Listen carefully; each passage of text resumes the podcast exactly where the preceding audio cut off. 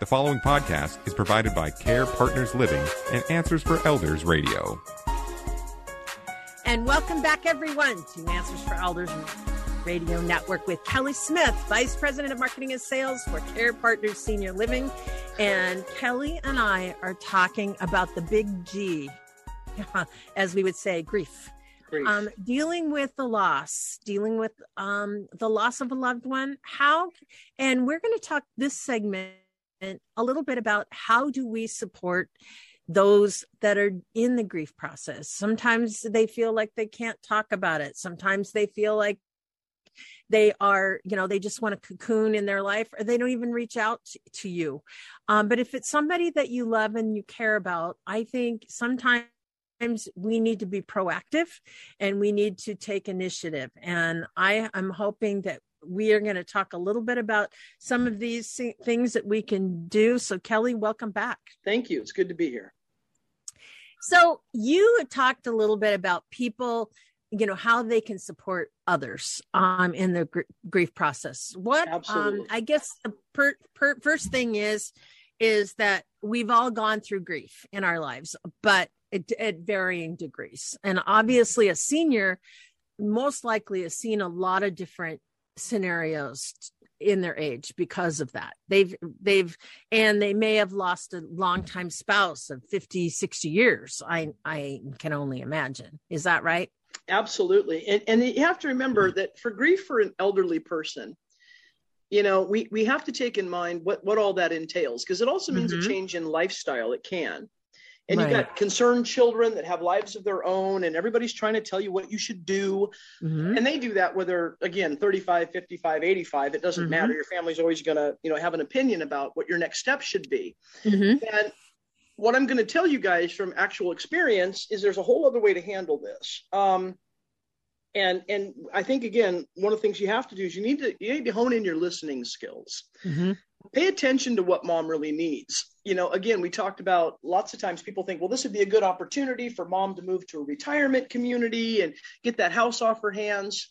Well, okay, are you actually projecting how you feel about mom's house? Yeah. Or, you know, are or is this reality? The right. only time I would ever recommend, in all honesty, that somebody try to remove somebody from the family home after a death is if that person has dementia and they're a danger to themselves alone. That, right. I mean, That's a different story. Sense mom has arthritis and she can't do the lawn. Well, let me ask you something. If you don't have time to do it, can your family pony up 200 bucks a month to have somebody come mow her lawn every Correct. week? Correct. You know, solve the problem instead of trying to erase the problem. Right. And there's a reason people want to stay in their home. You know, a month later, I'm still finding love notes. Yeah. You reach in a pocket of a sweater they used to wear, and there's the tissue that they had. They they yeah. come back to you in bits and pieces. Now, you've got 50 years of this in a home you've been in for 40, and your kids are trying to talk you into moving. The children don't understand that maybe once or twice a week, that person in a bit or a piece somewhere comes back to you. Yep. So, why are you going to remove mom from that? Exactly.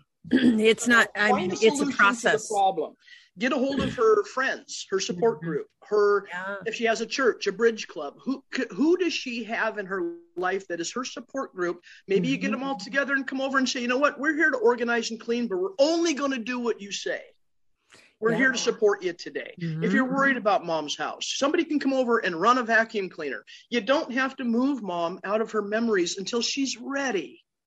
And when she's ready, yeah. she'll make that decision and it'll be okay for everyone at that time. Mm-hmm. But you also have to understand what she's dealing with. And again, a lot of times after a funeral, that's when everybody kind of goes back to their own lives. You might call mom a couple times a week and check on her. Um, but are you stopping in? Yeah.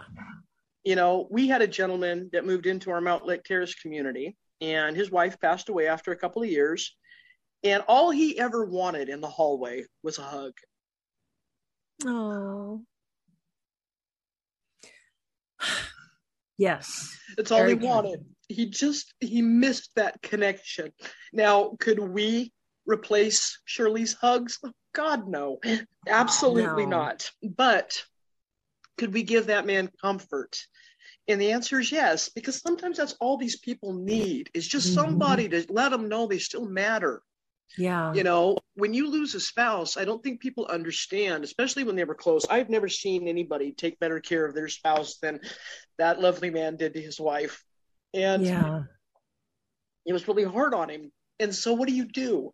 And it wasn't just me, it was the whole community would give yeah. him hugs and hold his hand and see how he's doing mm-hmm. and check on him. And I felt like he got a lot of love the last year of his life from people who didn't even really know him that well, you know? Absolutely. They knew what he needed because they paid attention. And mm-hmm. this is what mm-hmm. I'm saying to families. Stop in. Even if you've got five minutes, drive by mom's house, knock on the door, hug her, and leave. Yeah. You don't have to stay for two hours. You know, send some yeah. food over to her house just because you're thinking about her. Let her know she still matters. People need to have purpose. And mm-hmm. our elderly folks are already suffering from that. Are you inviting them to the things the kids are doing at school? Are you still keeping them in the loop with family stuff? Are you calling to gossip?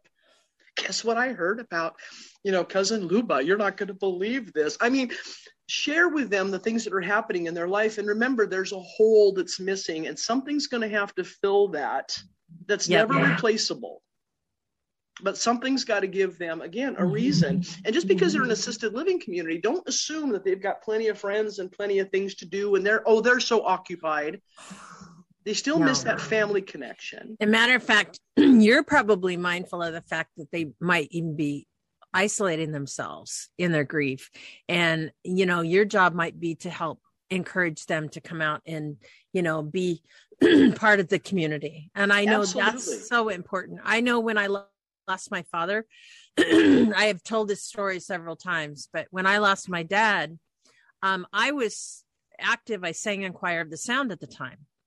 And so I remember um, I was just so, I'm so overwhelmed. I couldn't, re- I couldn't memorize all this music that we had this big concert coming up. And I was going like, oh my gosh, I, I just can't do it. And so I just hunkered down. It was too much and the director the director called me which i was i'm blown away. Suzanne you've been gone the last two thing two sessions. I understand you lost your dad. And i just want you to know that this is a time when you know when we're here for you. And i want you to show up and i don't want you to pressure yourself. And he told me even if you can sing only one song it's okay. You're here to be supported. And i i'll never forget how much that meant to me because all of a sudden I had this community and they all put their arms around me and they were there. And we did uh, believe it or not there was a song that we did because it was our pop a concert and it was one of my dad's signature songs that he always played on the piano. And I was standing there in the middle of the performance just bawling my eyes out. Oh no. It was okay you know and it was okay. So the idea is obviously can we be creative and and find ways to to make connection acceptable and okay. And i think that's the thing that i hope that we can get from this conversation. Well exactly. It's like for example we've had people move in that lost a spouse that had dementia. Do you know how many places we've taken people from because a gentleman was wrongly um, labeled? Yeah. Because i'm sure. he, he's confused yeah. He's looking for the connection he had with this woman who's no longer there. Yeah. And he's not a sexual predator. He's just a lonely old man who wants somebody to hug him and exactly. hold his hand. Exactly. Why aren't we hugging this man and holding his hand? Why? Yeah. Why are we withdrawing affection and, and things for people just because they're not well, he's not my grandfather. And and you know, again, what are we doing to support people? And instead of giving them behaviors and, mm-hmm. and, and, and, picking on them, why don't we find out why they're acting the way they are and see what yeah. we can do to give them the comfort they're looking mm-hmm. for? Well, and I think that goes back to, you know, with your residents, you really do a deep dive on what their passions are, what they're interested in, um, you know, the things that they love to do, because to be you know to be uh, creative and find ways to to create that connection you know you could do that through an activity you could do that through a, a country drive you could go look at the autumn leaves you could find um you know therapy dogs. Hey there you go. And um and uh, there's different ways in which we can um, work together as a community. And i and i i love the fact that we're talking about this because i i think a lot of people would love to be there for their loved ones but they don't necessarily know how to right. do that. Yeah, yeah. So I, yeah and, so, and that's you know that's it um, and again, they can also get a hold of the communities. If mom and dad are in an assisted living community, you can get a hold of mm-hmm. that activities director too, and kind of find out what kind of things was was mom into before. How can we get her back involved? How can I help? What can we yeah. do? Um, sometimes even just showing up for an activity in the building to encourage mom to come to the first one might be what she needs. Mm-hmm, um, mm-hmm. But again, you know, and like you said, that deep down conversation with these families too. We also want to know does mom want to talk about dad? Yeah. If we bring up certain things, is that going to hurt her feelings? When was their anniversary?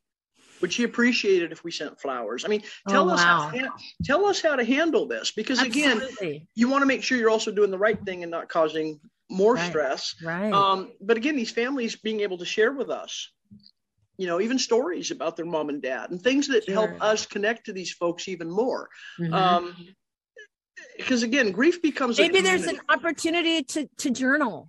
Maybe there's an opportunity to do a podcast about you know remembering wanda or whatever that is. We could tell stories um, get on a zoom call and bring the family members together and talk about it where no matter where they live so that they always have that record they can always pull that up and they can they can have that family memory well, and there's also if you're not sure how to start there's also a lot of good books out there that are actually mm-hmm. interactive books. You can sit down and you can ask mom mm-hmm. questions and fill them out.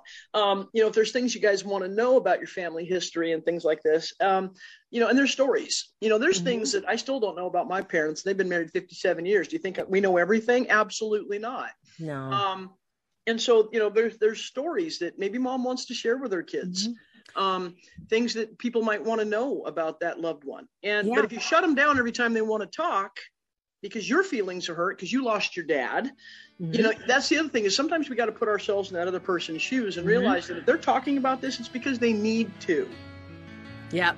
And we are going to be right back, everyone, right after this.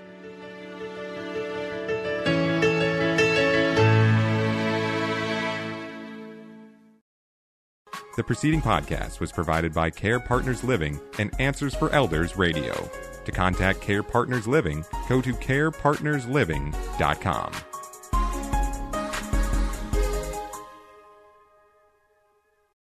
hi, I'm Lori La Bey, and I wanted to tell you about Alzheimer's Speaks, which is another great podcast. You see, my own mother lived with dementia for 30 years, and I felt lost. Did you know every three seconds someone in the world is being diagnosed with dementia? Odds are it's going to hit your families too. We want to help you connect to services, products, tools, research, and stories so you can be prepared. Please subscribe to Alzheimer's Speaks on your favorite podcast platform.